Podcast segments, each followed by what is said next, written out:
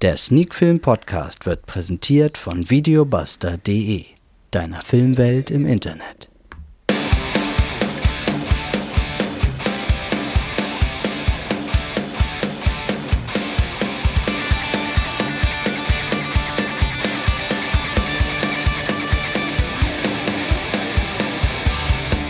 Sneak Film to go Folge 190 und heute mit einem Filmklassiker und zwar mit einem schockierenden Filmklassiker. Christiane F. Wir Kinder von Bahnhof Zoo.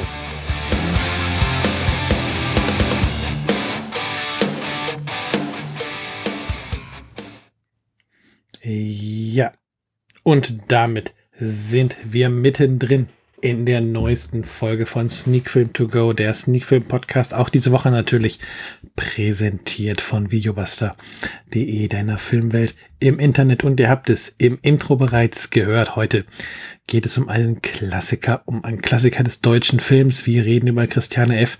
Wir Kinder vom Bahnhof Zoo. Der Film ist oder wird dieses Jahr bereits 41 Jahre alt und ist nun als 4K UHD, also wirklich, wirklich hochauflösend rausgekommen und da habe ich mir mal ähm, die Disc genommen und geschaut, ob sich der Film, der in dieser Abtastung lohnt und wie der Film überhaupt nach so langer Zeit noch funktioniert. Und ja, bevor wir dazu kommen, natürlich erst einmal die Randdaten. Wir haben es hier, wie gerade schon gesagt, mit einer Produktion aus Deutschland zu tun, aus dem Jahr 1981. Die FSK hat dem Film das FSK 16 Siegel verpasst. Regie hat Uli Edel geführt. Ähm, vor der Kamera sehen wir Nadja Brunkhorst, Eberhard Auriga, Peggy Busiek und noch viele andere. Das Ganze zählt als Drama, läuft auf Blu-ray und auch auf ähm, 4K UHD Blu-ray circa 131 Minuten und auf DVD 125 Minuten. Ja, für alle, die vielleicht tatsächlich noch nicht wissen, worum es in Christiane F. für Kinder vom Bahnhof Zoo geht, möchte ich natürlich auch heute die Inhaltsangabe verlesen. Diese kommt wie immer von Videobuster, weil dort der Film auch verfügbar ist. Die 13-jährige Christiane F. lebt zusammen mit ihrer Mutter und Schwester in einer trostlosen Hochhaussiedlung in Berlin-Gropiusstadt. Um wenigstens zeitweilig den Familienproblemen zu entkommen, rauscht sie Hasch und wirft Trips. Doch dann steigt sie auf harte Drogen um und nimmt Heroin. Sie wird süchtig. Morgens geht sie in die Schule und nachmittags auf den Kinderstrich am Bahnhof Zoo, um sich das Geld für ihre Sucht zu beschaffen. Immer weiter gerät Christiane in den Sog aus Drogen und Prostitution. Und statt der vermeintlichen Freiheit bringt der Stoff nur Verfall und Tod, der auch einige ihrer engsten Freunde nicht verschont.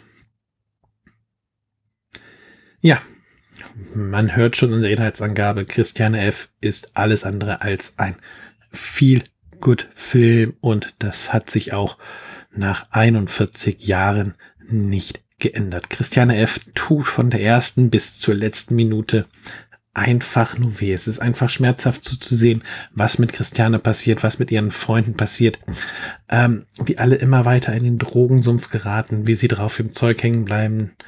Ähm, ja, auch an einer Überdosis teilweise dann leider sterben und ähm, ja, wie der Entzug nicht klappt und das Ganze ist auch echt nicht geschönt gezeigt. Da sind dreckige Toiletten zu sehen. Äh, da sind Ecken von Berlin zu sehen, wo man einfach nicht hin will. Und der Film tut auch tatsächlich nach so langer Zeit noch weh und bleibt auch nach so langer Zeit noch im Gedächtnis. Und ja, das gelingt echt nicht vielen Filmen, ähm, dass sie so zeitlos sind, dass sie quasi auch heute noch so passieren und so passieren können, das, was dort in dem Film passiert. Und ja, das macht den Film zu einem, vielleicht zu einem der besten deutschen Filme, ähm, die es gibt.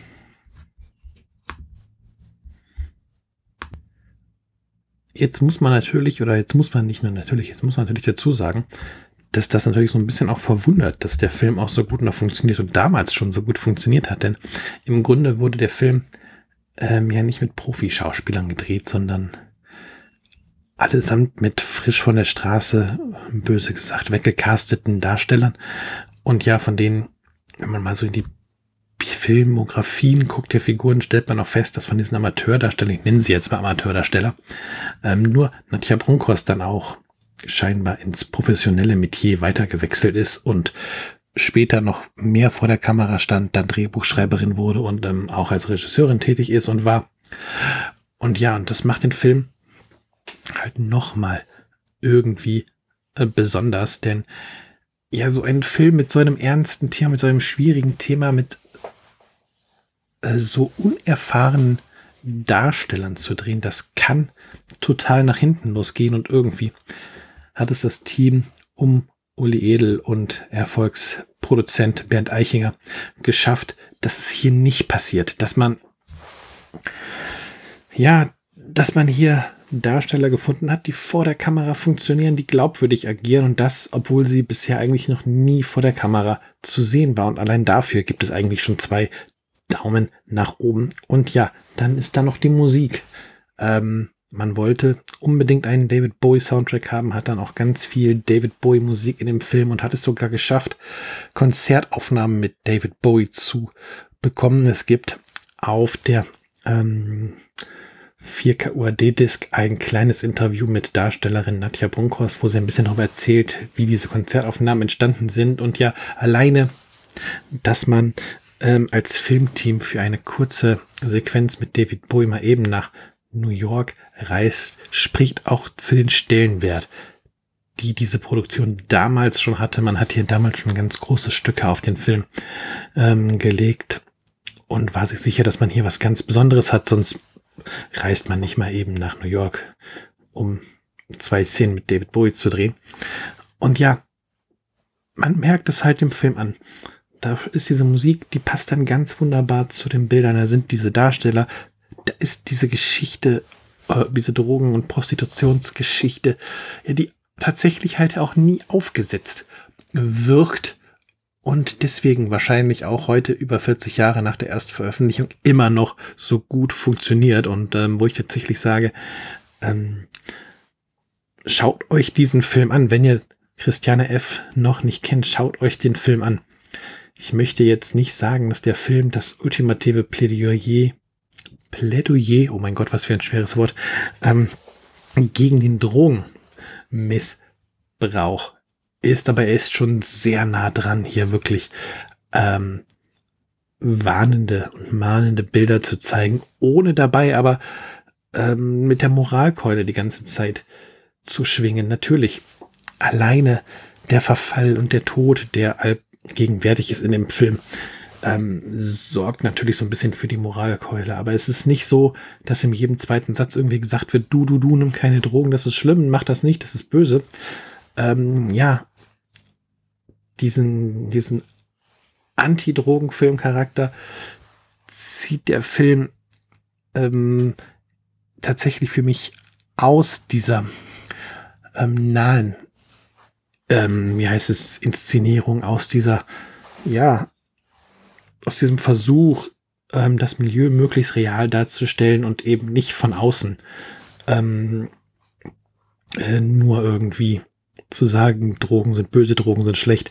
Allein wenn es da eine Szene gibt, wo durch einen Berliner U-Bahn-Tunnel gelaufen wird, wo links und rechts die echten Junkies sitzen und man dann auch zum Teil Nahaufnahmen von deren Gesichtern zu sehen bekommt, dann ist das ist einfach was, ja, hängen bleibt.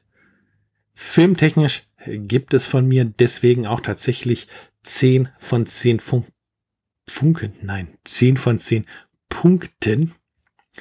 Ähm, ein wahnsinnig guter Film, ein Film, der wehtut, ein Film, der hängen bleibt, ein Film, der auch über 40 Jahre nach seiner Erstveröffentlichung immer noch verdammt gut ist und gesehen werden sollte. Doch, ja, heute ist nach der Wertung mal nicht Schluss, denn wie gesagt, ich habe ja mir die 4K UHD ähm, von dem Film besorgt und dementsprechend den Film in der bestmöglichen Auflösung dann auch geschaut und ich muss sagen, es hat sich gelohnt. Ähm, klar, der Film ist damals, glaube ich, auf 35 Millimeter gedreht worden, 81 natürlich noch nicht digital und so darf man natürlich keine Wunder jetzt bei der digitalen Aufbereitung erwarten. Aber was aus dem Film herausgeholt wurde, ist unglaublich. Also die Bilder sind wirklich trotz ihres Alters ähm, gestochen scharf, der Kontrast stimmt, ähm, die Farbsättigung stimmt. Und ja, wenn man, wenn man jetzt nicht irgendwie anhand ähm, der Gebäudestrukturen, der Autos, die durch die Gegend fahren, der Kleidung erkennen würde, mm, dass dies kein Film ist, der vielleicht jetzt vor drei, vier Jahren entstanden ist, könnte man bei der Bildqualität, die man da rausgeholt hat, tatsächlich meinen, ähm, man hat es mit einem neueren Film zu tun und nicht mit einem Film, der bereits 1981 entstanden ist. Und ja, von allein von dieser Perspektive lohnt es sich schon, die 4K UHD zu holen, weil man möchte einfach auch auf einem großen Fernseher zu Hause heute nicht unbedingt einen Film gucken, der dann noch vielleicht noch nicht mal in Full HD abgetastet ist oder so. Dann gibt's halt Artefakte, dann gibt's ganz viel Gepixel und das möchte man nicht. Und natürlich da leistet die Blu-ray mit ihrem Full HD-Bild ähm, schon ganz viel, was den Filmgenuss erhöht, aber tatsächlich schafft es die 4K UHD hier nochmal ähm, ein wenig ähm, was draufzusetzen, nochmal einen besseren Filmgenuss zu genießen. Und ich muss ja sagen, ich bin jetzt nicht unbedingt ein 4K UHD Pionier. Tatsächlich habe ich das Gefühl, dass man ähm, ganz oft nicht unbedingt einen Unterschied sieht zwischen einer HD-Abtastung und einer 4K UHD-Abtastung. Und ich habe jetzt auch keinen direkten Vergleich zum Blu-ray-Bild, aber hier lohnt sich auf jeden Fall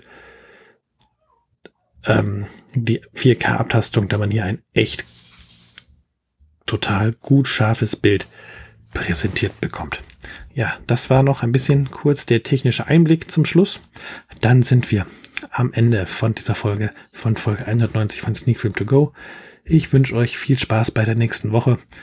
Kommt gut durch und dann hören wir uns demnächst wieder mit Folge 191 von Sneak Film To Go. Ich bin raus. Macht's gut. Bye bye.